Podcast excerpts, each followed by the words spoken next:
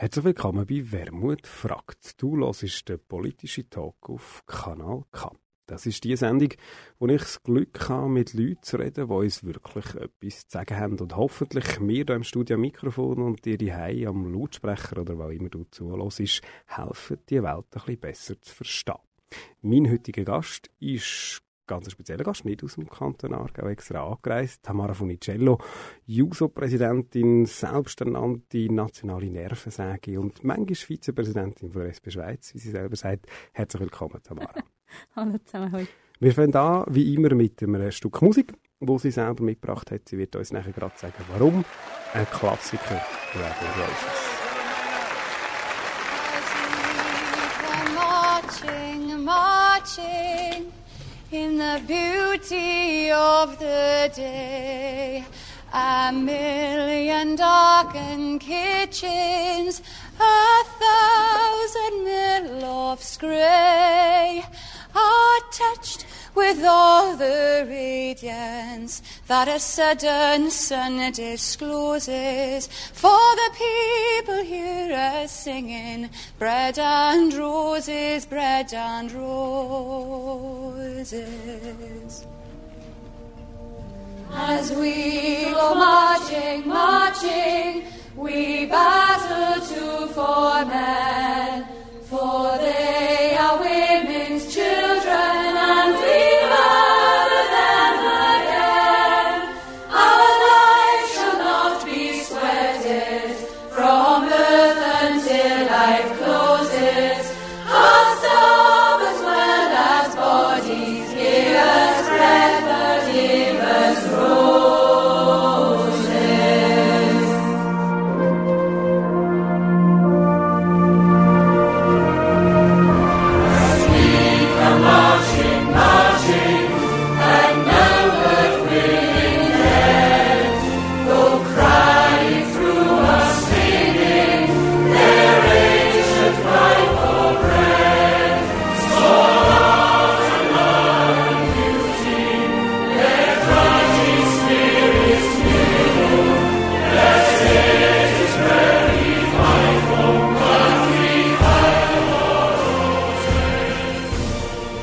Das ist «Wermut fragt», heute mit der Juso-Präsidentin Tamara Funiciello. Wir haben «Bread and Roses» gehört, einen absoluten Klassiker zum Einstieg. Du hast das Lied ausgewählt, wieso das? Ich finde es ein wunderschönes Lied, es ist einer meiner absoluten Lieblingslieder. Ich finde den Text vor allem natürlich sehr schön, der wie erzählt, inwiefern dass man eben aus einer Frauenperspektive aus eben eine Klassenperspektive kann, kann einnehmen kann, wieso dass eben die Befreiung der Frauen am Schluss auch die Befreiung der ganzen Menschheit bedeutet. Und ähm, spannend, dass das Lied halt schon ein gewisses Alter hat, oder? Also es ist fast hundert Jahre alt oder über hundert Jahre alt. Irgendwo und, äh, dort, ja. Ja, irgendwie neunzehnhundertzehn oder irgend so etwas ist, ist es äh, geschrieben worden. Und ähm, schön, dass es nicht an Aktualität verloren hat. Und dann muss ich auch noch sagen, ich habe so ein Flair für die Chormusik, die so anfangs vom zwanzigsten Jahrhundert ist, äh, in der Linken. Und das haben wir ein bisschen verloren. So die militärische Marschmusik, sag ich mal. Nicht unbedingt militärische Marschmusik, aber das Zusammensingen, das, ja. ist noch so, das finde ich, find ich recht schön. Und ich finde es recht Ausdruck eigentlich von unserer Zeit, dass wir heute vor allem Hip-Hop hören, was wir dann auch noch ich machen können. Genau.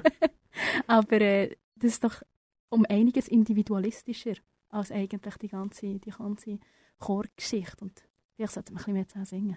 Da haben wir schon ganz viel drin eingepackt. Bevor wir aber anfangen zu singen am Mikrofon, ganz schnell am Anfang angefangen.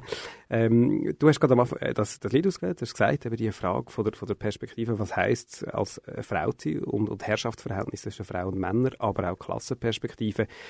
Was war am Anfang von deiner Politisierung? Hat das mit der Erfahrung, mit der feministischen Erfahrung zu tun? Oder wie muss ich das vorstellen? In welchem Moment findet Tamara Funiciello doch irgendwie etwas ich verändern an dieser Welt?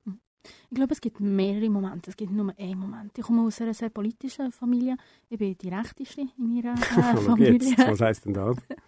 meine, meine Eltern waren beide aussenparlamentarisch aktiv gewesen, und zwar am linken Spektrum. Sie haben sich in der Ritsche in Bern aktiv beteiligt. Sie waren aber auch in Südamerika, gewesen, Nicaragua, also Mittelamerika.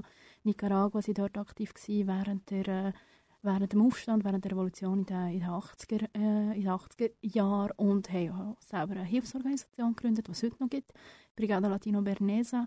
Ich habe dann Ärzte. Was macht ihr, wenn ich schnell frage? Äh, die tun ein kleines Projekt in Nicaragua unterstützen. Also wirklich sehr. Sie kaufen Kuchen und irgendwie ein Zentrum für, äh, für eine Schule oder liefern irgendwie Computer. Also sehr handfest. Und die Beziehungen sind nach wie vor sehr, sehr eng. Das kann man heute noch unterstützen? Das kann man heute noch unterstützen. Das ist nach wie vor unterstützenswert.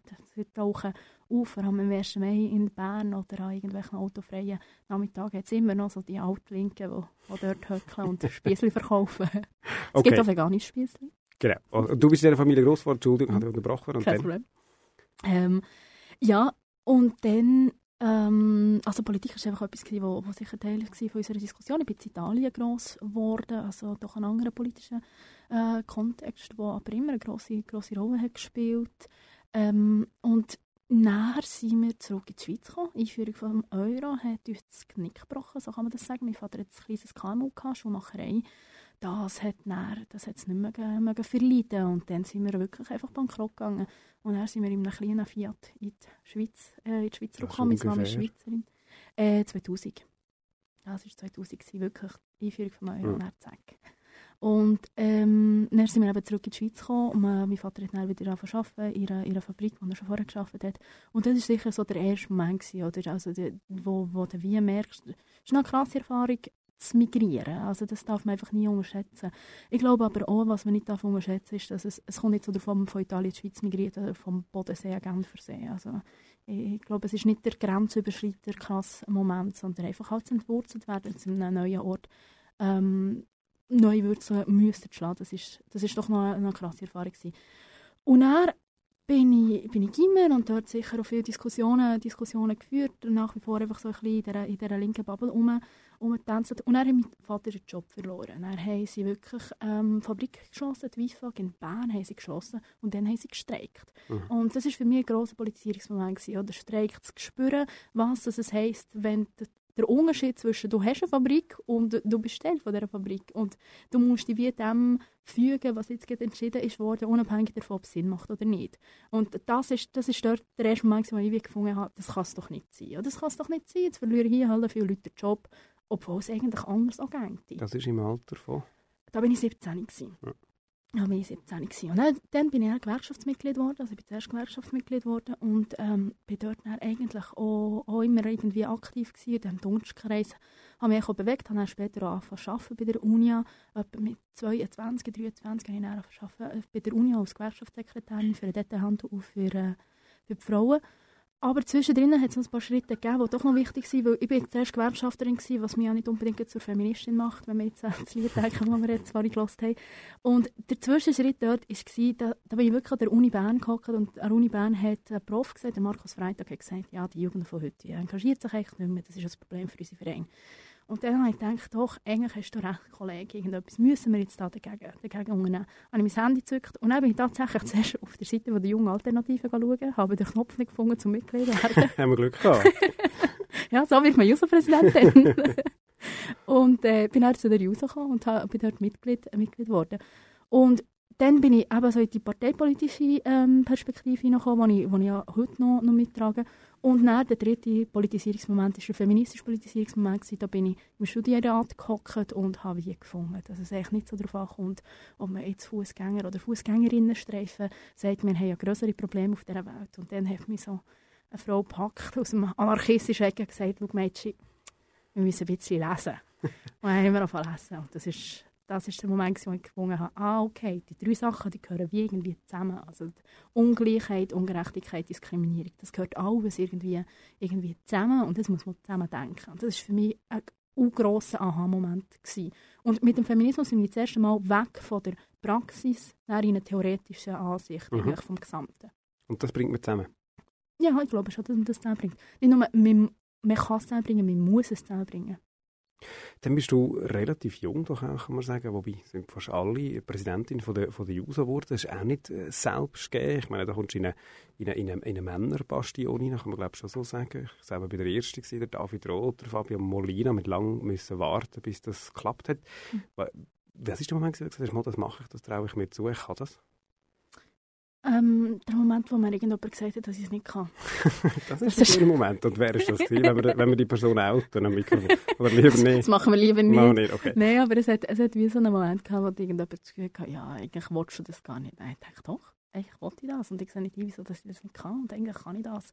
Und ich habe klar Vorstellungen gehabt, wie dass ich gerne die Juso möchte verändern, was dass ich finde, dass mehr muss passieren. Ja, aber ich habe es richtig gemacht vorher.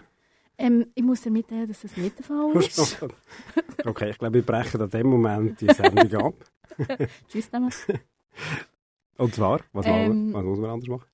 Ich glaube, also, eben, dass es schon so schwierig war, mitzufinden, mhm. beziehungsweise mitzufinden, also, man muss fairerweise sagen, wir haben eine unglaublich schöne äh, Kampfwahl gehabt, rund um das Juso-Präsidium zu Eine schöne Kampfwahl? Ja, also wirklich schön. Da, das könnt ihr lernen von uns. Das okay. ist zum Beispiel eines von den Sachen, die wir reingebracht haben. Mir, Marti und ich, wir haben uns eine Kampfwahl gegeben. Es ist jetzt eine sehr gute Kollegin von mir, eine gute Freundin, die jetzt gegen die Nationalrat ähm, nachrutscht. Und eine sehr spannende Person. Und es war wirklich eine schöne Kampfwahl gewesen, wo wir haben, wie können darüber diskutieren in der ganzen Partei, wie dass wir eigentlich die Partei können verändern können, was für Ideen um ist. Es war wirklich ein Ideenwettbewerb, der ist da gewesen, wo man sich überlegt hat, was will man und was will man nicht. Und man hat eine politische Wahl gehabt zwischen zwei ähm, starken Frauen. Und das war sehr schön gewesen. Und ich glaube, es hat die ganze, statt dass die Partei gespalten hat, was äh, doch einige Kampfwahlen zum Teil mhm. machen in unterschiedlichen Gremien, haben wir die Partei einen Schritt weitergebracht. Und das habe ich sehr cool gefunden. Und ich glaube, das ist doch äh, äh, Verdienst, die Samira und ich haben, haben können machen. Und vor allem auch, also ich meine, auch Samira hat nachher, nach ihrer Niederlage die Partei nach wie vor unterstützt und massiv mitprägt. Und das ist halt einfach wirklich ganz, ganz gross. Ich kann mir sagen, hat es denn den Moment gegeben, wo, wo es Reaktionen gegeben hat, wo man müssen hören musste, ja, könnte das die Frau? Ist man anders behandelt worden als, als weibliche Kandidatur für das Präsidium? Oder kann man sagen, die Juso hat den Schritt geschafft, dass das kein Thema war? Nein, also ich glaube, da muss man nicht im Selbstlob äh, ähm, vergehen. Wir haben den Schritt noch nicht geschafft, nach wie vor nicht. Es hat auch im Nachhinein noch Kampfwahlen gegeben zwischen Frauen und da kann man dann plötzlich ganz komische äh, Argumente zum äh, Tragen, wo du wie denkst, und wenn das jetzt ein Dude wäre, würde es überhaupt nicht darauf ankommen. Ähm, Und das würde man auch überhaupt nicht, nicht diskutieren von irgendwie Stressfähigkeit, über rhetorische Möglichkeiten, über irgendwie, entweder sie sind zu links oder zu rechts, was doch eine lustige Aussage ist innerhalb von der Juso, wenn man zu links oder zu rechts ist für eine, für eine Post in der Geschäftsleitung. Und ähm, da, müssen wir, da müssen wir definitiv noch üben. Aber wir sind am Üben und wir sind selbstkritisch am Üben. Ich glaube, das ist das, ist das Wichtige. Dass man mir herstehen und sagen kann, hey, schaut, jetzt ist das wieder passiert, findet das echt in Ordnung. Und er passiert nicht der erste abwehrende Moment, ja, wir finden das in Ordnung, sondern es passiert schon der Moment, wo man sagt, ja, vielleicht sollte man sich das überlegen und vielleicht sollte man das ein bisschen anders machen. Und das finde ich schön am Ganzen. Wie Tamara Funiciello ihre ersten Jahre, oder zumindest das Jahr, erlebt hat als Präsidentin, das schauen wir gerade im Block zwei an. Du hörst Wermut fragt. Wie gesagt, mit Tamara Funiciello. Jetzt gibt es nochmal ein Stück Musik.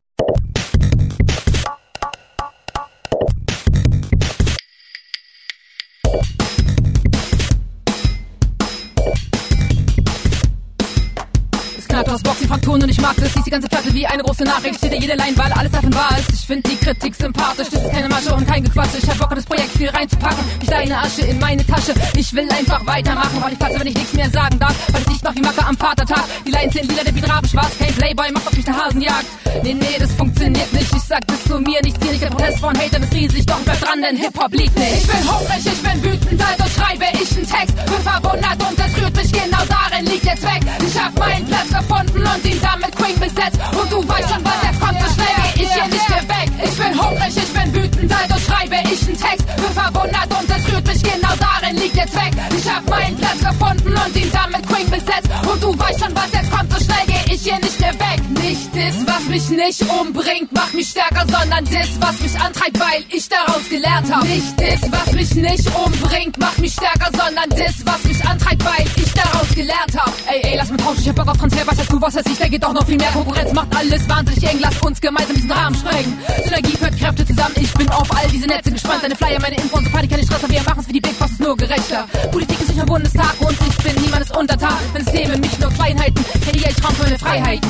Ich will neue Begriffe schaffen, neue Geschichten machen, eure Gesichter lachen, das sind tausend Aufgaben, ich bin cool damit, bis meine große Sorge endlich Ruhe gibt. Ich bin hungrig, ich bin wütend, also schreibe ich einen Text. Bin verwundert und es rührt mich, genau darin liegt der Zweck. Ich hab meinen Platz gefunden und ihn dann mit Queen besetzt. Und du weißt schon, was er kommt, so schnell geh ich hier nicht mehr weg. Ich bin hungrig, ich bin wütend, also schreibe ich einen Text. Bin verwundert und es rührt mich, genau darin liegt der Zweck. Ich hab meinen Platz gefunden und ihn dann mit Queen besetzt. Und du weißt schon, was jetzt kommt, so schnell geh ich hier nicht mehr weg. Boom.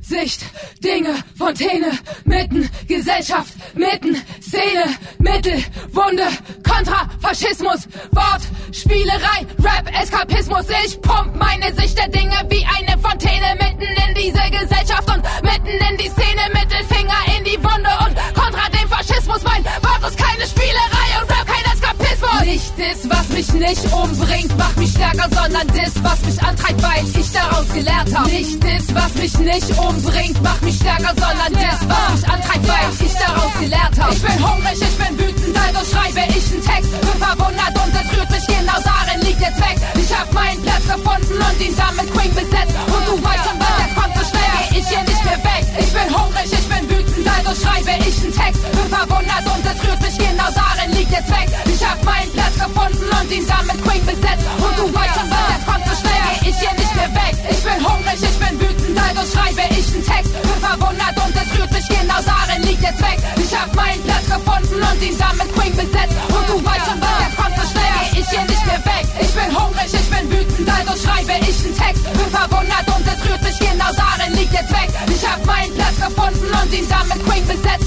Und du weißt schon, was jetzt kommt, so schnell geh ich hier nicht mehr weg. Kanal K. Du hörst Wermut fragt auf Kanal K, der politische Talk heute mit der Tamara Funiciello, Vizepräsidentin von der S P Schweiz und Präsidentin von der Juso Schweiz. Wir haben gerade gehört, das Lied mit einem ganz langen Titel, ich muss nochmal ablesen, «Sieben Meilen Sneakers» von Zuki. Hip-Hop zugeben, was jetzt nicht meine Musik. Warum haben wir das gehört? Wieso haben wir das gehört? Gerade aus Kontrast zum vorherigen äh, Stück, das eben zeigt, dass äh, Feminismus in der Musik sowohl, oder Feminismus sowohl etwas ist für die breite Masse, aber eben man auch im Einzelnen kann, ähm, kann leben. Zuki ist eine Künstlerin aus Berlin, eine queer-feministische Künstlerin aus Berlin. Und was ich so spannend finde an ihrer Musik ist, dass sie so äh, eine Wandel durchmacht von jedem Album äh, zum nächsten und es eigentlich selbst reflektiert und das eigentlich ganz klar aufzeigt, wie schwierig dass es ist, widerspruchlos äh, Musik zu machen oder auch in dieser Gesellschaft, äh, in dieser Gesellschaft zu sein. Und sie, mit, sie nimmt einen wie mit auf dem, auf dem Weg und das finde ich sehr, äh, find ich sehr spannend zum Zuhören. Und das, das Lied, das zeigt eben, es ist sehr hässig in diesem Lied und äh, weibliche Wut ist ja etwas, das nicht besonders viel Platz hat in unserer Gesellschaft und umso schöner, wenn es jemanden gibt, der das musikalisch daherbringen kann. Für das hast du dich durchaus stark gemacht, kann man sagen, in diesem Jahr. Das war ein Thema, auch deine Wut. zwanzig achtzehn, du lachst. Wir kommen gerade drauf, zwanzig achtzehn. Ich habe gestern nochmal extra den Pressespiegel angeschaut. Es war ein Jahr, in dem Tamara Funiciello sehr präsent war. Aber nicht nur auf angenehme Art und Weise. Es hat äh, Schlagzeilen gegeben. Es hat eigentlich schon im Januar angefangen äh, mit Angriffen. Also, ich kann mich erinnern, eine Zeitung mit grossen Buchstaben hat geschrieben, Funiciello macht öfters blau über deine Absenzen im äh, Berner Parlament. Dann ist es nur noch unfreundlicher geworden. Die Hexe hat eine sogenannte respektable Zeitung äh, geschrieben. Es ist schon ziemlich abgegangen rund um, um deine Person. Mhm. Und vor allem, also das Erste, was du zitierst, zeigt dann auf, wie komisch es war, weil die Zeitungen mit den grossen Buchstaben hat ja das geschrieben und ähm, dann hat die Zeitung mit kleinen Buchstaben nachgehakt und hat die gefunden, aber im Verhältnis zu den SVPler vor allem hat Tamara Funiciello sehr, sehr wenig gefällt. Und das hat dann, das hat dann keinen Platz mehr gehabt in der Zeitung mit den grossen Buchstaben. Und das sind dann die unterschiedlichen Ellen, die die Leute damit gemessen werden. Was nicht so heisst, dass es gut ist, wenn man im Parlament fällt. Aber es gibt immer Gründe, wieso man im Parlament fällt. Und äh, wir hören, wir sind alle in einem Job. Und wenn man das Milizparlament will, dann muss man wieder damit leben, dass die Leute nicht immer können anwesend, anwesend sein können. Und dort habe ich dann auch schon gemerkt, eben die unterschiedlichen Ellen, die, die gemessen werden. Ja, es war nicht nur freundlich gewesen, aber äh, ich bin auch nicht nur freundlich. Das kann man so sagen, aber ich glaube, das ist auch nicht schlecht. Wenn du sagst, die, die, die, die Ellen, die unterschiedlichen Ellen, du bist natürlich auch quasi das absolute Feindbild von einem Biografen, was ich kann vorstellen kann. Eine Frau, Migrantin und auch noch links, viel schlimmer ging es jetzt eigentlich nicht, oder? Ja, doch, ich habe noch, es gibt noch ein paar Diskriminierungsformen, die ich mir noch aneignen kann, aber die lassen wir jetzt wieder mal weg. Aber äh, ja, und das merke ich aber auch, also wenn wir Leute Hassmails schreiben, dann schreiben sie aber noch P S, hässlich bist du übrigens auch noch. Dann denkst du so, Kollege, es ist ein Mail, du kannst es einfach oben herschreiben, aber für das reicht offensichtlich der Intellekt nicht. Aber ja, überfordern Leute, definitiv, die ganze Zeit. Und warum das denn? Ist, äh, sicher aus dem Grund, dass du sagst, ich bin eine Frau, die nicht, ich entspreche nicht dem Schönheitsideal, das predigt wird in der Gesellschaft. Es ist mir recht egal. Ich tue das auch sehr gerne zur Schau tragen, dass mir das recht egal ist. Ich bin nicht auf die Mugheit. Ich spreche Themen an, die Leute bewegen. Ich spreche Themen an, die unangenehm sind. Und ich habe wirklich kein Problem damit, den Finger in die Wunde hineinzustecken, wie das Zuki vorhin gesungen hat. Und äh, ja, das tut vielen Leuten extrem weh. Und es wäre vielen Leuten viel lieber, wenn ich das ein bisschen netter und ein bisschen ruhiger würde machen würde. Aber wenn wir einfach netter und ruhiger sind, dann kommen wir keinen Schritt weiter. Du sprichst es an, es hat äh, ganz unschöne Momente gegeben. Es hat sich dann auch vermengt mit der Diskussion, äh, Gewalt an Frauen, Vorfall in Genf et cetera, wo du ganz massiv unter Beschuss wurde, äh, genommen worden bist, nicht nur medial, sondern vor allem mit äh, persönlichen E-Mails, Drohungen, Post et cetera. Ohne jetzt wollen, im Detail auf die Frage einzugehen. Was erstaunlich ist, es gibt offenbar ein grosses Potenzial an Frust und Hass und du kristallisierst das irgendwie. Kannst du dir das erklären? Jetzt nicht warum deine Person, sondern diskutieren, woher kommt das? Was, was ist da um, dass sich das so entlädt? Ich glaube, dass eine Bewegung erzeugt sehr häufig eine Gegenbewegung. Und was man muss sagen, ist, dass die feministische Bewegung im Moment weltweit im Aufschwung ist. Es ist eine heftige Bewegung. Sie stellt Machtstrukturen in Frage. Sie tut äh, Ähm, Machtposten angreifen und fragt nach der Legitimität von dieser, von dieser Macht und fragt, wieso ist denn das so und wieso nicht anders. Und wenn man das macht, dann kommt halt aus der Machtposition raus ein Gegenkonter. Und der Konter, der ist zum Teil eben subtiler und zum Teil einfach überhaupt nicht. Und das wird dann auf der, auf der Ebene vom, von der Geschlechterdifferenz auch ausgetragen, wörtlich? Ja, ich, ja. Definitiv, ich bin wie das lebende Beispiel für das. Du sagst vorher, du hast gesagt, du leistest gerne den Finger ein, aber Hand aufs Herz, geht man mit dem einfach so nonchalant um, wenn das plötzlich Shitstorm, nicht mehr das neue Deutsch auf einen hineinprasselt? Ähm, ich habe ja schon ein bisschen Erfahrung mit meinen Shitstorms, es ist irgendwie der sechste oder so. Ähm, und ich glaube, diese Erfahrung, die ist auch wichtig gewesen, auch weil ich wirklich eine Partei habe, die mich ma- massiv unterstützt, und ohne die Partei würde ich das nicht wegstecken, definitiv nicht.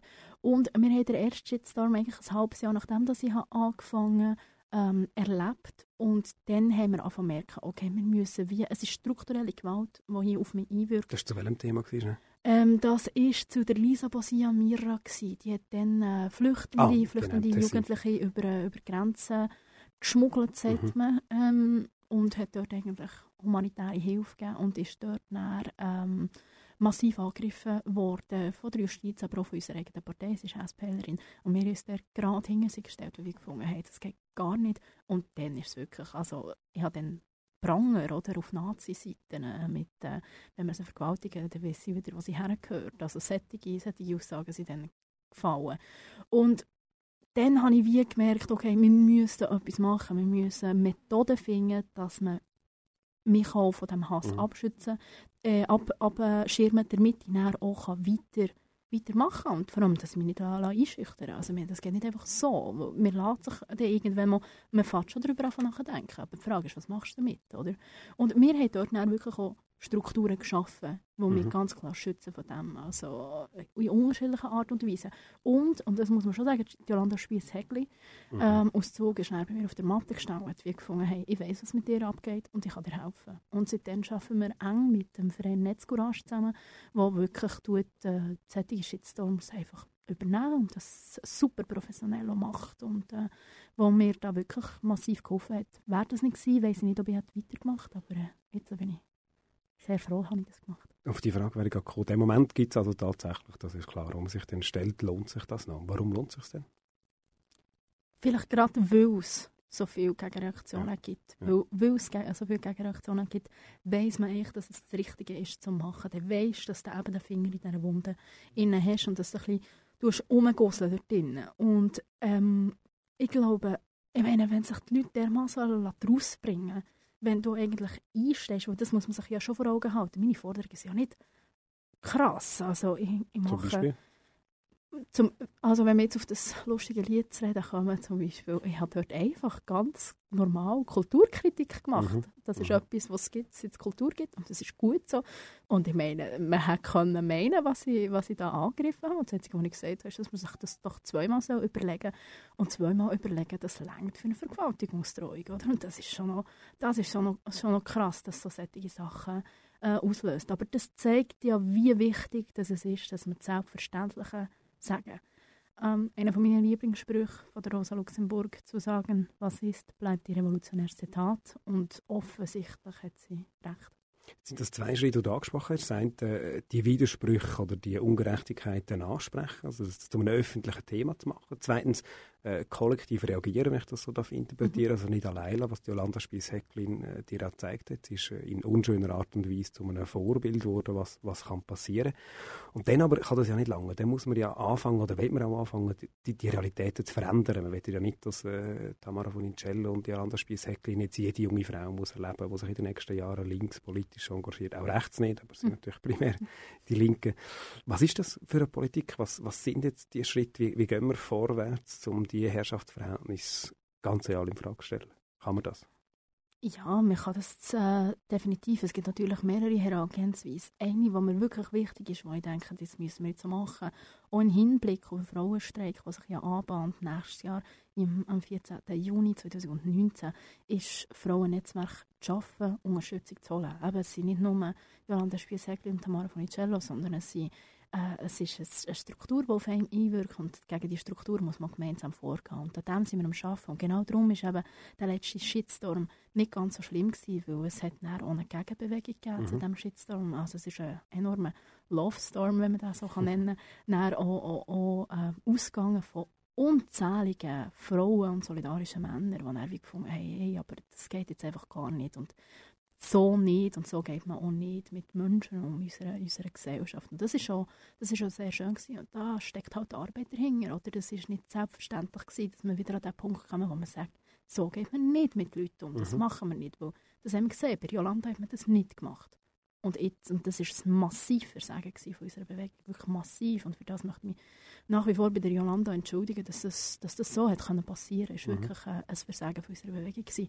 Und ähm, jetzt äh, sind wir an dem Punkt, oder sind wir zumindest teilweise an dem Punkt, wo das nicht mehr einfach so passieren kann und wo man merkt, man muss sich organisieren, damit man dort einen Schritt weiterkommt. Und «organize», das ist ja schon immer eine Grundlage von der, von der Linken, so tut man eigentlich das Recht vom Stärkeren in Frage stellen, und das machen wir eigentlich auch ganz grassroot-mässig. Sie wird mit in einer Debatte, die die internationale Linke ganz stark umtreibt, in der Schweiz ein bisschen, ein bisschen anders formuliert ist die Frage, welchen Kampf führt man und gibt es den richtigen und den falschen? Wir haben jetzt, jetzt lange über, über Feminismus, über Frauenkämpfe geredet. Jetzt kommt der klassische Vorwurf, kann man überall, überall immer wieder lesen, dass es wichtiger wäre, sich endlich wieder auf Klassenperspektiven zu berufen. Hast du eine Position in dieser Frage? Wie gehen wir da damit um, mit diesen Fragen von mehrfacher Herrschaftsdimension? Hast du am Anfang des Gesprächs auch angesprochen, dass dir mehrere durchaus auch bewusst wurden, sind rein schon biografisch. Mhm. Ich glaube, dass es mehrere, ich glaube, wichtig ist zu sehen, zu sehen, dass äh, Macht nicht etwas eindimensional ist, sondern es gibt mehrere Machtstrukturen, die miteinander äh, verbunden, verbunden sind. Und man kann nicht einfach nur eine Perspektive bekämpfen, sondern man muss alle bekämpfen, und zwar gleichzeitig. Und wenn man einfach nur eine bekämpft, dann kommt man nicht weiter. Um es vielleicht am Beispiel vom Feminismus aufzubringen und dort auch ein bisschen kritisch zu sein, oder? Also ich meine, wenn man jetzt die ganze feministische Diskussion auch anschaut, geht man massiv in eine Richtung, wo es plötzlich nur noch darum geht, dass Vertretungsfrage. Und ich finde die Vertretungsfrage wirklich etwas sehr relevant. Also das heißt, dass Frauen Frauen repräsentieren in politischen Institutionen, oder? Genau, genau. Aber dann, um das am Beispiel von der G L P aufzubringen, oder gestern Rat hatte, äh, Grossrat, ich bin Grossrat Bern, Grossrat hatte, und dann geht es eigentlich eine G L P, die vorne steht und sagt, ja, wir brauchen mehr Frauen in wichtigen Positionen, aber auf der anderen Seite, wenn es dann um feministische Anliegen geht, zum Teil einfach dagegen stimmt. Oder wenn es darum geht, dann tatsächlich Geld in die Hände zu nehmen für Kitas und Ähnliches, wo man dann plötzlich nicht mehr ganz so sicher ist, was man will. Also es reicht nicht, einfach äh, Frauen zu haben, sondern wir brauchen linke Frauen, wenn wir die feministische Politik vorantreiben wollen. Und feministische Politik heisst für mich eben, linke feministische Politik heisst für mich eben nicht nur die Frauenperspektive, sondern auch die Klassenperspektive mit einzubeziehen und beides voranzutreiben. Aber auf der anderen Seite muss ich dann auch ganz klar sagen, was dann auch dazugehört, ist eben von der sogenannten Klassenperspektive aus, die Frauenperspektive nicht nur zu respektieren, sondern zu anerkennen und sich vielleicht mal überlegen, wenn man Kapitalismus und nicht nur von den Fabriken ausdenkt, sondern plötzlich von der Küche, ob das nicht eine andere Perspektive gibt, die uns vielleicht sogar noch mehr Macht in die Finger gibt, als wenn wir Fabriken lahmlegen. Das ist die ganze Diskussion davon, die klassische, woher kommt Macht und in dem Sinne auch Wert im Kapitalismus. Die Frage von der Care-Arbeit, von der unbezahlten Reproduktionsarbeit, muss man vielleicht schnell übersetzen. Also die These, du korrigierst mich, ist im Wesentlichen zu sagen, es gibt einen Konzentration auf Erwerbs- und Lohnarbeit in unserem Blick, auch in der, in der kapitalistischen Realität. Und das blendet völlig aus, dass die Gesellschaft nicht überlebensfähig wäre, es die Lohnarbeit gar nicht gäbe, wenn es nicht häusliche Erziehungsarbeit, Betreuungsarbeit von Kindern, von Alten gäbe. Und eigentlich würde sie zusammenbrechen, wenn äh, heute auf morgen, das sind primär Frauen, würden entscheiden, das machen wir jetzt einfach nicht mehr, zumindest nicht gratis. Genau. Genau, das ist der Punkt, den ich gerne, den ich gerne ansprechen möchte. Und genau das ist einer meiner politischen Ziele für das nächste Jahr, ist eigentlich den Frauen zu erklären, wie viel Macht sie innerhalb von diesem System haben. Wenn wir würden aufhören, Kinder zu gebären, dann wäre das System so weg. Es wäre keine, keine Frage mehr. Und dass man, dass man die Frauen dermassen abwertet, und so, oder vielleicht gerade, weil wir so viel Macht hätten in diesem System, ist doch eigentlich eine Frechheit. Und gegen das müssen wir, müssen wir vorgehen. Und ich glaube wirklich, dass auch aus Linke müssen wir selbstkritisch sagen, das ist ein Teil, den wir so lange ausblendet haben.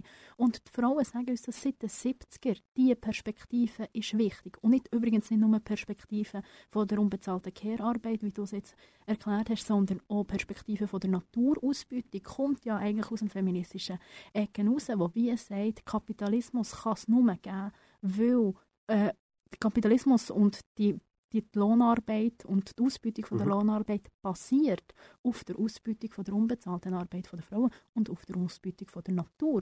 Und das muss man einfach zusammendenken. Und wenn man das nicht zusammendenkt und die Perspektive ignoriert, dann ignoriert man ohne Perspektive, die uns kann Möglichkeiten geben kann, uns gegen das System zu wehren. Und das ist eigentlich sehr schade. Jetzt hast du ja gesagt, es ist äh, weder das erste Mal, dass die linke Bewegung versucht, Menschen von dieser Perspektive zu überzeugen, noch die feministische. Das ist eine, eine von den ältesten Bewegungen. Sie hat nochmal Drive gewonnen. Gelingt es denn jetzt, oder wie kann es denn gelingen, mehr Leute äh, zu politisieren, reinzuholen von dieser Perspektive, die uns zwei jetzt wahrscheinlich einleuchtend erscheint, aber offensichtlich noch nicht die Mehrheit von dieser Gesellschaft ausmacht? Ja, okay, das ist spannend. Jetzt haben wir jetzt leider nicht gesehen am Mikrofon, Tamara Funiciello teilt die Einschätzung nicht. Macht es denn schon die Mehrheit aus?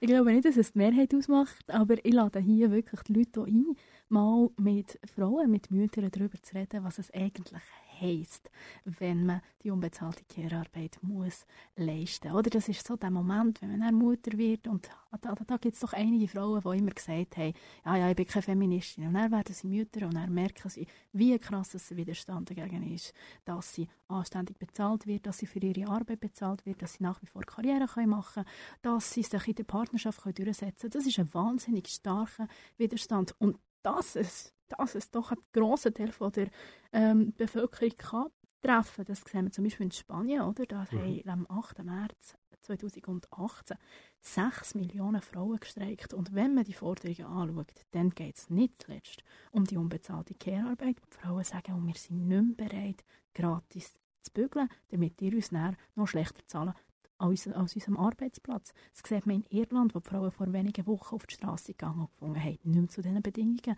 Und die Frauen, die, die sind hässig, die sind wirklich hässig. Und ich glaube, dass diese Perspektive, und das ist übrigens eine Perspektive, die uns massiv von der rechten Frau unterscheidet, diese Perspektive, die hat unglaublich viel Potenzial. Und da können wir unglaublich viele Frauen abholen darüber. Es ist nicht deine Schuld, wenn die Welt ist, wie sie ist. Es ist nur deine Schuld, wenn sie so bleibt. Stichwort, das Tamara es gerade selber gegeben hat für das vorletzte Lied. Und sie geht wieder zurück.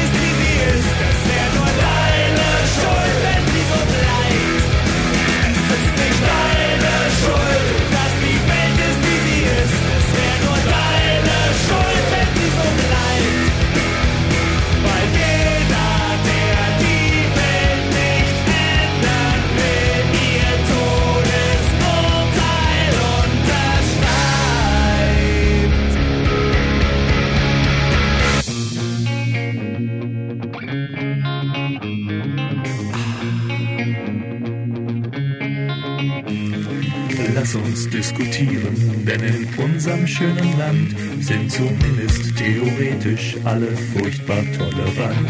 Worte wollen nichts bewegen, Worte tun niemandem weh, darum lass uns drüber reden, Diskussionen sind okay.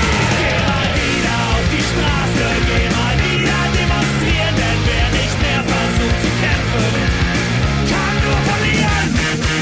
Die dich verarschen, die hast du selbst gewählt, darum lass sie deine Stimme hören, weil jede Stimme zählt. Es ist nicht deine Schuld, dass die Welt ist, wie sie ist, es wäre nur deine Schuld, wenn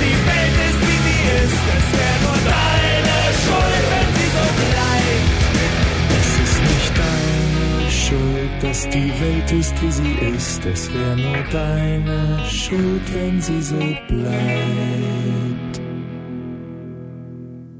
Kanal K. Du hörst Wermut fragt, den politischen Talk auf Kanal K. Heute mit der Tamara Funiciello, Vizepräsidentin von der S P Schweiz, Präsidentin von der Juso und ganz allgemein politische Aktivistin. Das haben wir jetzt auch gerade gemerkt bei dem Lied «Die Ärzte, deine Schuld». Es ist nur deine Schuld, wenn die Welt bleibt, wie sie ist. Ist das ein politisches Motto?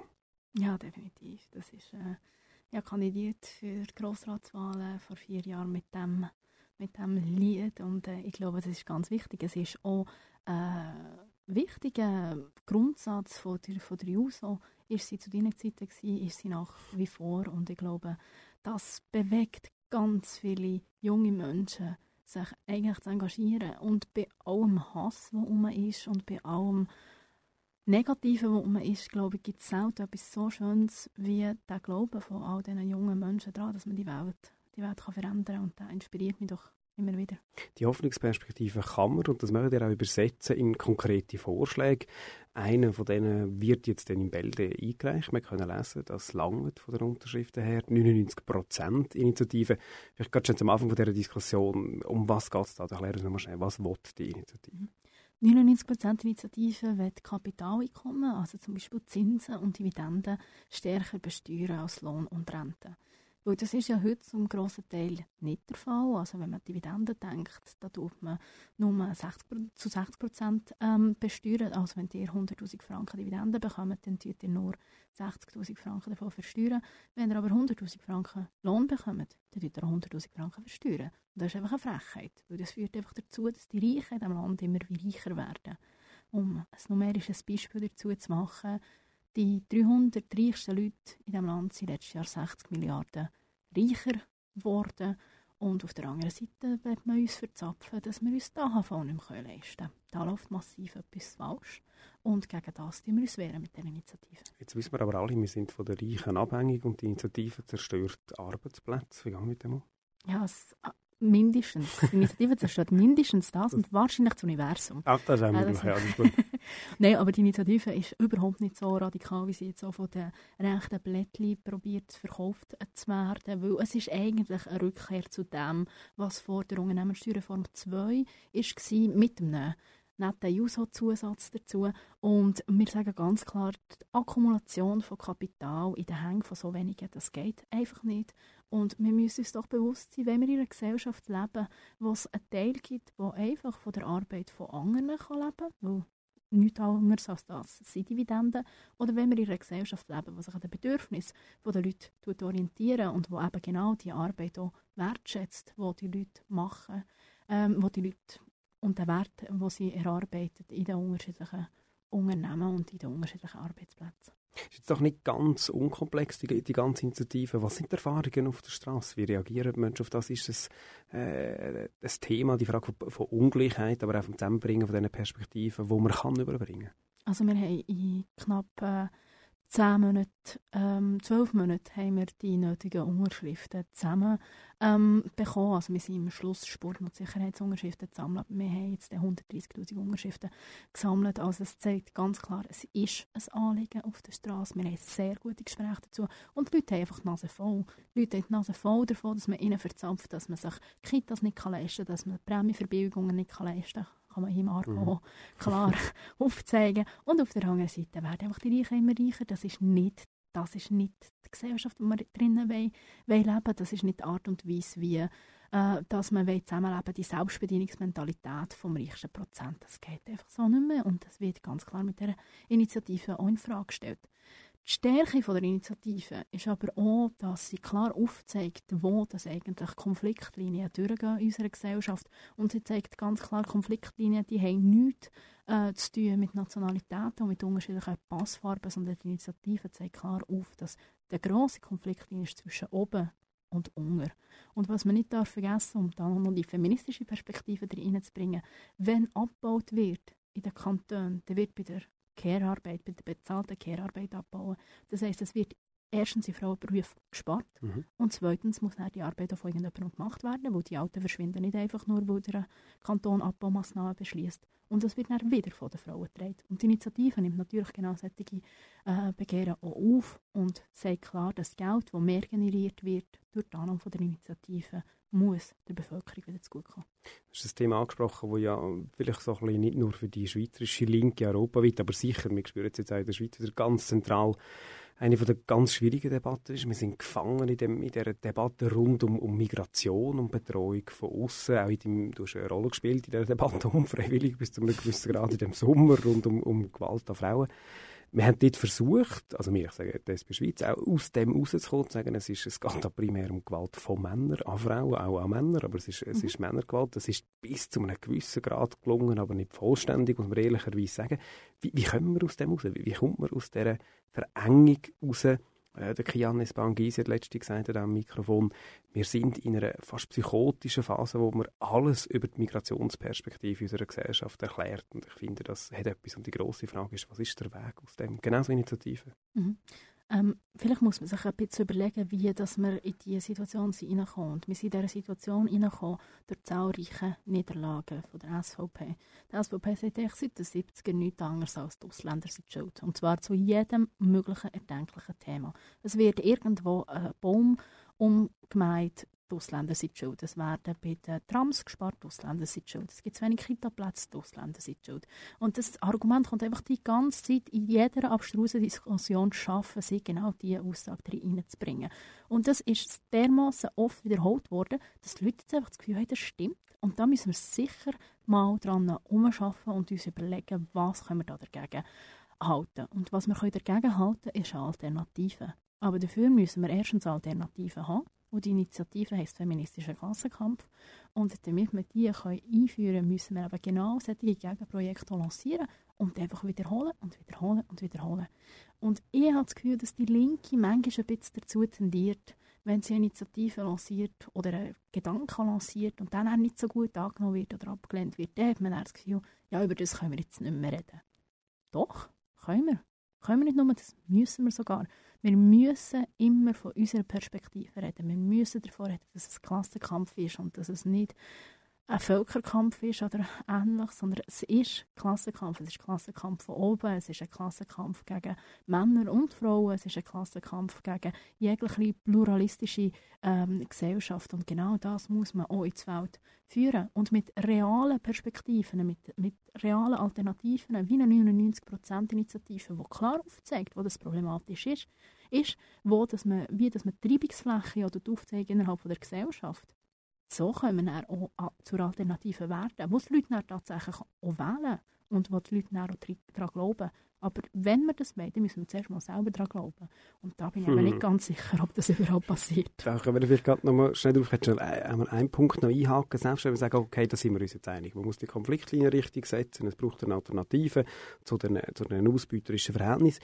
Gibt es doch eine Debatte innerhalb der Linken, wie man denn konkret auf Migrationspolitik äh, reagiert? Zum so einem Plattenbeispiel sagen, die deutsche Debatte aufstehen, wo man sagt, ja, man muss halt auch die Befremdungsängste, die Frage von der äh, Einengung vom Asylrecht vielleicht äh, wieder stellen. Hillary Clinton hat wenige Tage vor dem Interview öffentlich auch gesagt, der grosse Fehler von der europäischen Linken war auch gewesen, die massenlose Zuwanderung zuzulassen nach zwanzig fünfzehn, äh, die Flüchtlingskrise nicht ernst zu nehmen.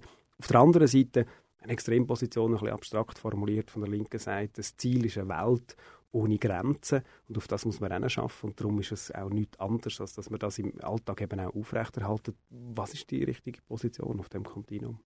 Ich glaube, es ist auch die falsche Frage. Ah, okay. Und es ist die falsche Argumentation. ähm, also die Juso setzt sich ein für eine Welt ohne Grenzen. Wir haben das Positionspapier dazu geschrieben. «No Borders, No Nations» heisst das hübsche äh, Teil. Kann man gerne nachlesen. Und was wir klar sagen, das, ist, das muss unser Ziel sein, dass Personen sich frei bewegen können.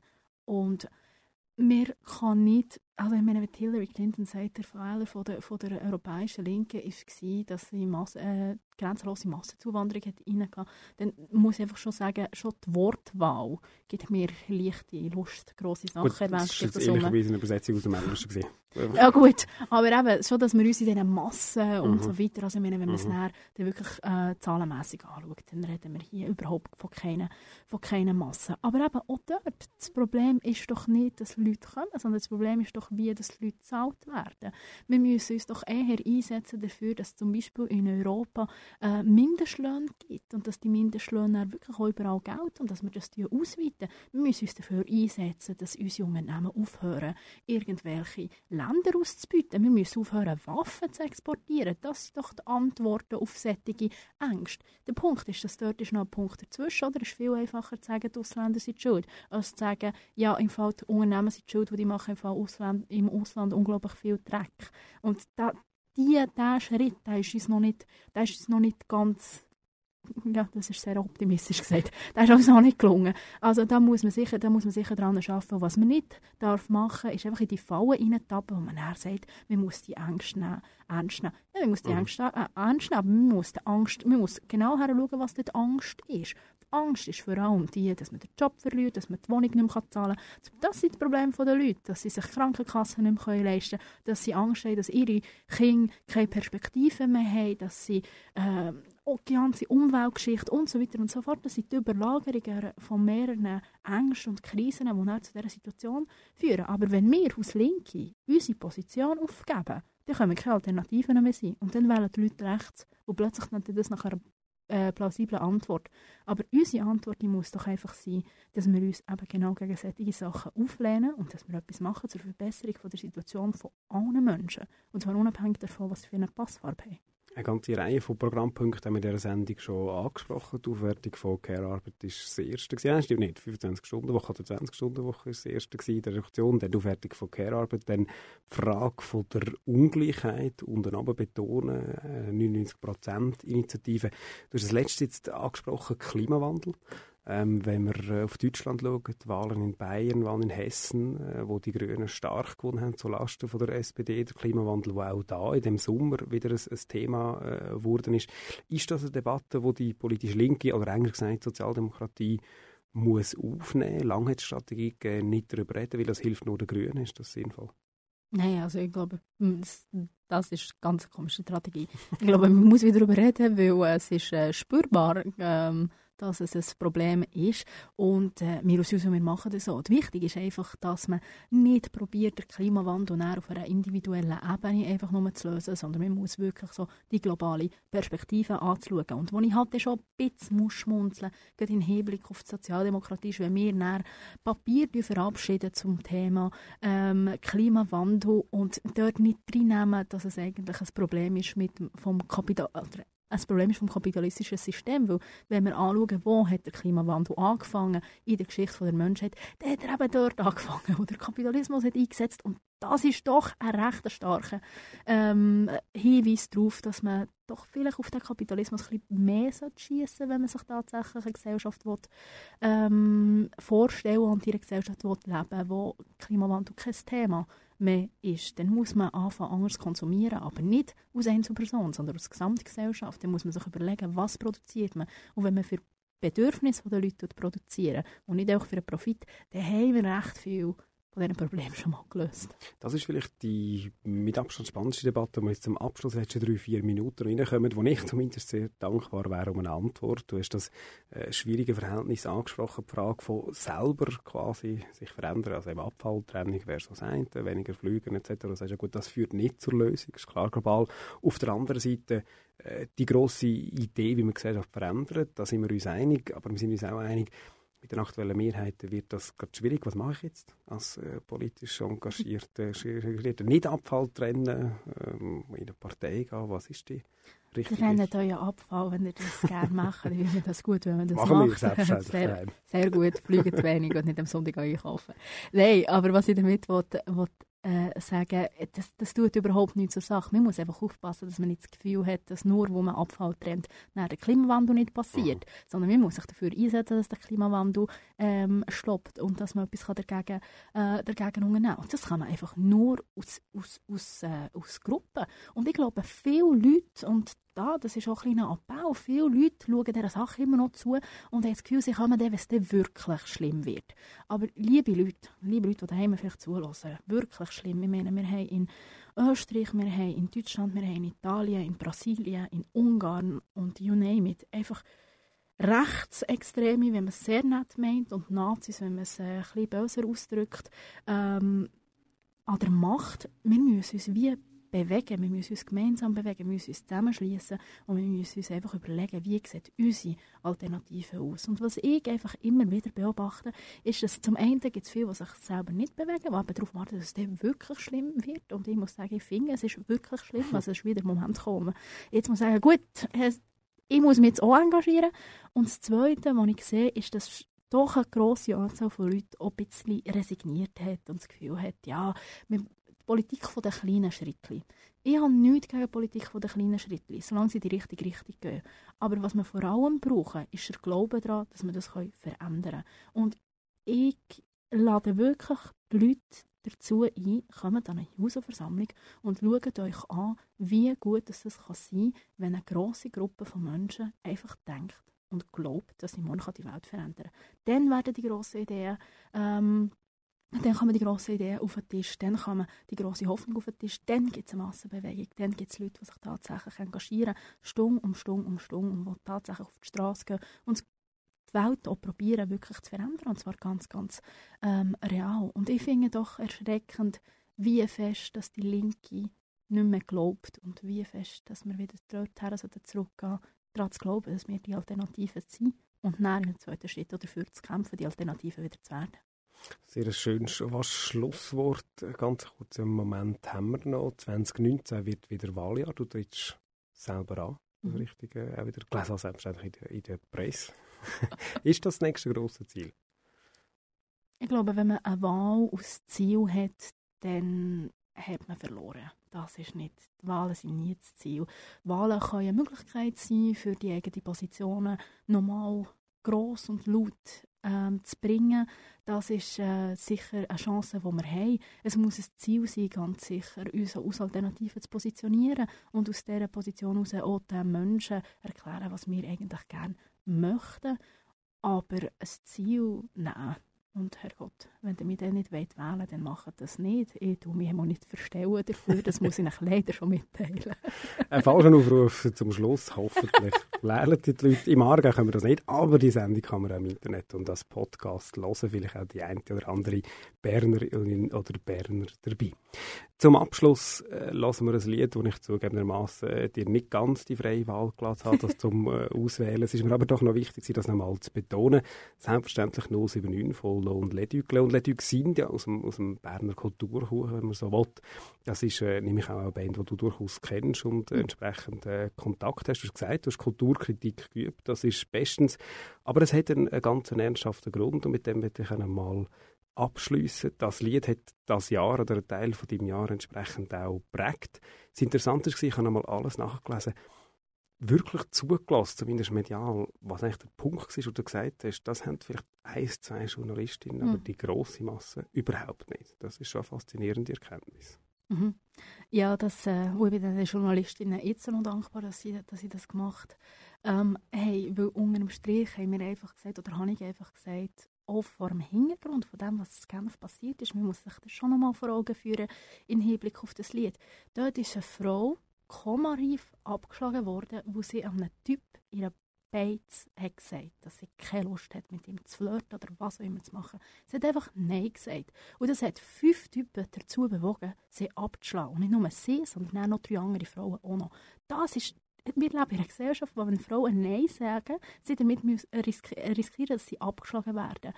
Und das muss man reflektieren und dann muss man sich einfach überlegen, wo fängt das an. Und ich glaube eben, dass man bei aller, bei aller Liebe zu dem Lied, das ich übrigens auch sehr gerne höre, aber bei aller Liebe zu dem Lied, es ist genau auf eine Art auch das, was in diesem Lied auch passiert. Oder? Mhm. Also es wird, wie gesagt, ähm, also man hat wie, wie äh, der Typ, der immer wieder anläutet und sie, der eigentlich durch die Blumen sagt, im Fall lieber nicht. Und er macht einfach weiter und stellt euch mal vor, ihr sagt, ihr seid in der Situation von dieser Frau und da hat der eine, der läutet euch irgendwie sechseinhalb Jahre lang an oder beziehungsweise läutet sechseinhalb Jahre in der Weltgeschichte rum und probiert irgendwie eure Telefonnummer herauszufinden. Also das ist gelinde gesagt creepy und das darf man nicht einfach so unter den Tisch schieben. Und mir ist auch wichtig zu betonen, ihre Sicht kommt gar nicht vor. Und das ist schon noch krass, oder? Und wir müssen uns doch aus Gesellschaft überlegen, wie manchmal kommt die Sicht der Frauen nicht vor. Und dann sind wir wieder am Anfang. Das ist ein perfektes Schlusswort für zwanzig neunzehn. Frauenstreik und Wahljahr, du hast beides angesprochen. Das war die letzte Sendung «Wermut fragt» für dieses Jahr. Mit dem äh, ja, zumindest so Halbjahresrückblick von der Tamara Funiciello und am Schluss noch einen Ausblick. Herzlichen Dank fürs Zuhören. Die Sendung gibt es immer am dritten Dienstag oder dritten Sonntag, je nachdem, was zuerst kommt, vom Monat auf Kanal K. Jederzeit als Podcast und im Internet. Und wenn ihr Lust habt, hören wir uns im Januar wieder. Herzlichen Dank und schöne Ferien. Gab sie mir wenigstens die Vorwahl, per favore, mm, yeah. Ey, per favore, oh, gab sie mir wenigstens die Vorwahl, per favore, da gab's Nummer noch zehn Millionen Kombinationen, ja. Nur sieben neun hat sie gesagt, ich immer noch nichts, hat sie gesagt, nicht mal Tschüss, hat sie gesagt, ey. Und ich frage sie, ob ich ihre Tüt, Tüt, Tüt, hat sie gesagt, Tüt, Tüt. null sieben neun hat sie gesagt, du weißt immer noch nichts, hat sie gesagt, nicht mal Tschüss, hat sie gesagt, ey. Und ich frage sie, ob ich ihre Tüt, Tüt, Tüt, hat sie gesagt, yeah. Ich lüte jeden Tag eine Auskunft an und möchte ihre Nummer haben. Wer läutet heute noch der Auskunft an? Viele arbeiten nicht mehr da. Nur noch sie und noch zwei andere. Heisst, jedes dritte Mal ist sie dran. Sie gibt mir jede Nummer, eine Nummer, eine Nummer. Ihre gibt sie mir nicht. Gab sie mir wenigstens Vorwahl. Per favore. Da gäb's nur noch zehn Millionen Kombinationen, ja. Und wenn ich nachher pro Minute drei von den Nummern ausprobiere, dann können's maximal nur sechseinhalb Jahre lang gehen, bis ich ihre finde. null sieben neun hat sie gesagt, du weisst immer